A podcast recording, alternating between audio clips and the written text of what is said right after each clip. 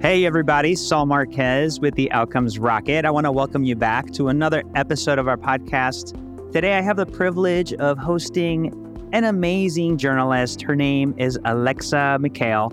She is a New York based health and wellness reporter on Fortune's Well Team, and she covers workplace wellness, mental health, aging, longevity, and many more things. She's written over 200 articles uh, over the last year and she certainly has gotten my attention. Like, for example, a recent article she wrote the tech exec who trashed his body for 23 years now spends 2 million a year to reverse the damage. What? Many more things like that. Uh, Alexa, uh, so glad to have you here with us today. Uh, I'm excited that uh, we're doing this. Yeah, thank you so much for having me. Yeah, you know, um, I love people that get deep into the work that they do you certainly have done that with uh, your work at Fortune Well. Talk to us about what inspires your your work in in, in healthcare. So Fortune Well, just for for some background, um, is a vertical at Fortune magazine, and so we're really focused on making the intrinsic link between work and feeling good. And so the idea that right your your work life and your home life is going to improve when you are taking care of yourself and you really understand, um, you know, ways to sort of combat burnout, stress, anxiety, those types of things. Um, and also just general health news. And so we cover everything from family and caregiving to mental health and and beyond mental health, also just psychology, brain health, um, sort of why we are operating the way we are, how to manage uncomfortable interactions in the workplace, um, and then also sort of aging well. And that's really important because the cohort of those 65 and older is continuing to increase in the coming years. So it's really important to understand what it means to work well as we age. So all of that is sort of what we focus on at Fortune. And we started a little over a year ago um, just to kind of build out this vertical for a, you know, a traditional business magazine, which has been interesting. But for me, I think, you know, the pandemic obviously exacerbated a lot of these healthcare issues. And I'm personally really passionate about mental health care. And I think, you know, beyond just all of the the spikes in mental health across generations, it's really that loneliness has been something that's just been um, you know, so dire, I think, in, in our culture, um, just from the isolation of the pandemic and uh, the technology and, and just different ways that we talk, communicate, and work. And so I think that given that loneliness has actually been deemed a public health crisis, um, I think it's really important to address like how we can combat issues like that. And I think, you know, it sounds simple, but right, like the the connections that we have to each other are such an important part of combating loneliness, which in turn will help us with our health outcomes, which in turn will also help us with our work outcomes. And so I think that's sort of a roundabout way of saying that I think that there's so many interesting things to touch on that can just make us um, feel better and can help us sort of live better lives. It sounds like you're very much tied to the work, uh, this loneliness epidemic that's really captured us all. Uh, there's there's opportunities for us to to think about it. It's possible to be successful and healthy, and and, and so I love that that's where your work focuses. Can you tell us a little bit about what you believe you know makes your approach and the writing that you do different and unique? I think there's a lot of space in the health and wellness arena right now, there's a lot of noise. And so I think it, it's hard, right? You want to make sure that you are giving people, um, you know, information that helps add to their sort of repertoire rather than sort of complicate things. And so I think that's sort of a fine line with a lot of these things. Um, but I think where we stand out as Fortune Well as a whole is that because we have this um, sort of backing with Fortune and sort of the business side of things, I think we're really focused on that workplace wellness piece and and how can you work well, feel well, how can you kind of grow in an organization but also take care of yourself. And I think sometimes we roll our eyes right at like work life balance, but I think it's more than that. I think there's there's there's a way where it's not that, you know, you're you're establishing the perfect work life balance, but you're finding ways to take care of yourself, to work in a way that's productive for you, you know, to to find kind of how to how to manage it in the best way. So I think that's sort of where um, Fortune Well stands out in that I think a lot of not just business leaders, but people across the board are really looking for ways to optimize their day. And that doesn't just mean doing more work, but that means doing, um, you know, smarter work in a, in a shorter time and and making time for other people and just other important relationships. Um, so I think that's kind of where we stand out. But there's a lot, you know, it, it's a great place to be right now in the health and wellness reporting space, but it can also be a little daunting because there's so much out there. And there's um, a lot of noise right across social media that is important to give people the experts and the accurate information. Definitely is a noisy, noisy space. You know, out of the, let's say, the last 200 plus articles that you've done, and folks, I keep referencing that because I mean, Alexa's really deep into this. Uh, we'll link up her work in the show notes so you could take a read.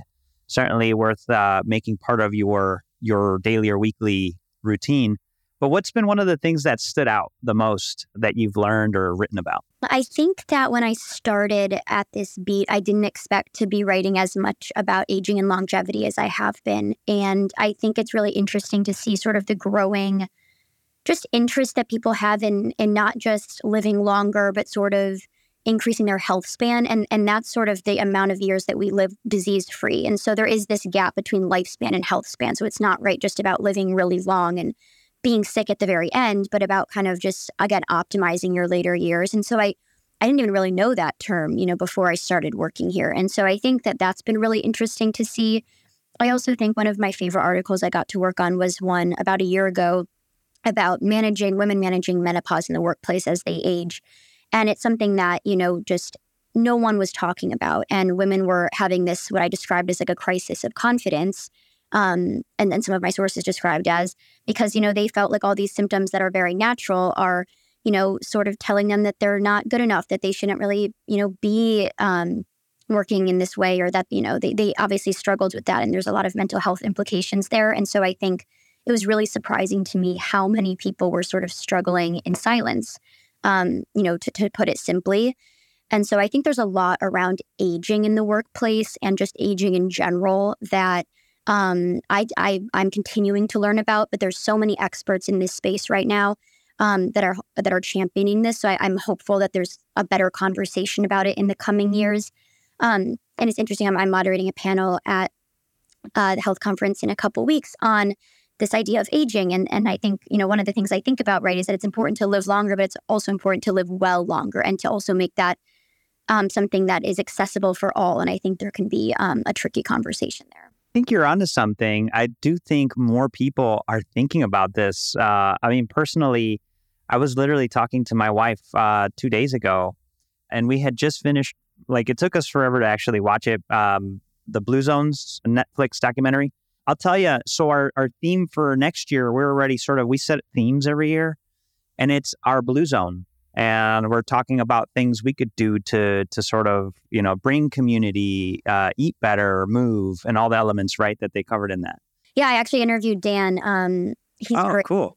And I think it's an interest that I think that's also sort of exactly what I'm touching on around around aging well and longevity because it's also this idea that a lot of the secrets right of the blue zone um, are things that we might not have always thought about right it's not just exercising and nutrition it's this idea of finding purpose and finding people around you that um, you know have the same values as you it's this idea of like walking to a recreation center and this like idea of just kind of like having constant connection and and purpose and sort of like ingrained just like a sense of self and community. So I think it's interesting, right? Because his whole idea is also about how do we engineer this in other areas? How do yeah. we sort of create and use these lessons that were ingrained in like the atmosphere, the architecture, the culture, and, and bring it to other communities? So I think there's a lot there for us, especially in this country, to, to think about because it's different, right? We have like sedentary jobs most of the time. Um, a lot of us, and you know, we are on our computers and we um, are alone probably a lot more than we used to be, um, kind of historically. And so I think it's interesting of how can we sort of continue on our lives, but you know, take some of these lessons to heart. Um, and I'm glad that you know the documentary has gotten so much traction because I think um, it's something that people knew about, but now it's like, wow, wait, this is real, right? These people are actually living longer, healthier, happier lives, and we can institute some of that. Folks, I, I just want to pause here and say Thank you, Alexa. And you all deserve to be healthy and well and because you're creating movements right all of you guys are, are creating movements in healthcare you're working to make our health system more effective less costly and you deserve to be healthy. And so i've gotten a ton of ideas from alexa and the stuff that she reads that i read that she writes. So certainly i'll say it again. Make sure you tap into the cool stuff that she's creating for us because we owe it to ourselves, to our families, to our customers to be healthy. So, hardships, lessons, we oftentimes learn more from those than successes. Alexa, talk to us a little bit about uh, maybe a setback you had and a major learning that's come out of that.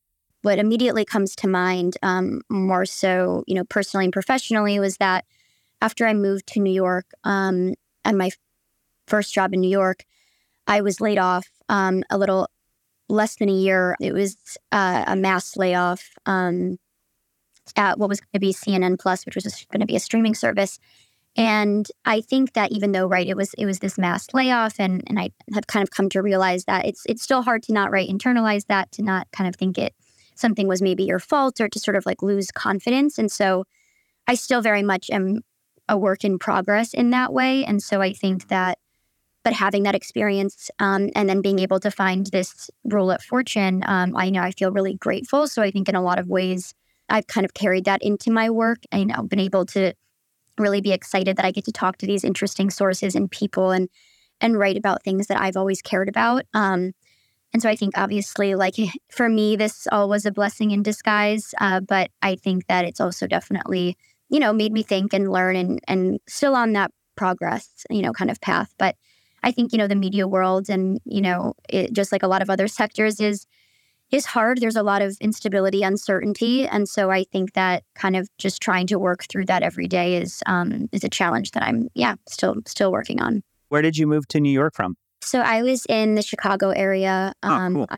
I'm from Michigan, but went to school in Chicago. I worked remotely there as a fellow for the 19th, which does great reporting on sort of the intersection of um, gender, politics, health, um, kind of all things. Very cool. Yeah, I was born and raised in Chicago, in Puerto Rico now. so, yeah. Oh, that's amazing. What a what a great story, Alexa. You've rebounded. You many people should know about. So thanks for what you do, and you do it so well. Please keep doing it. Look, mm. I really love yeah. uh, our conversation, and one thing that I'm always curious about is technology trends. What have you seen that is a digital trend or technology that we all need to be thinking about? Yeah, it's a great question. I mean, I think obviously we're hearing a lot about how AI is going to impact every facet of what we do in daily life.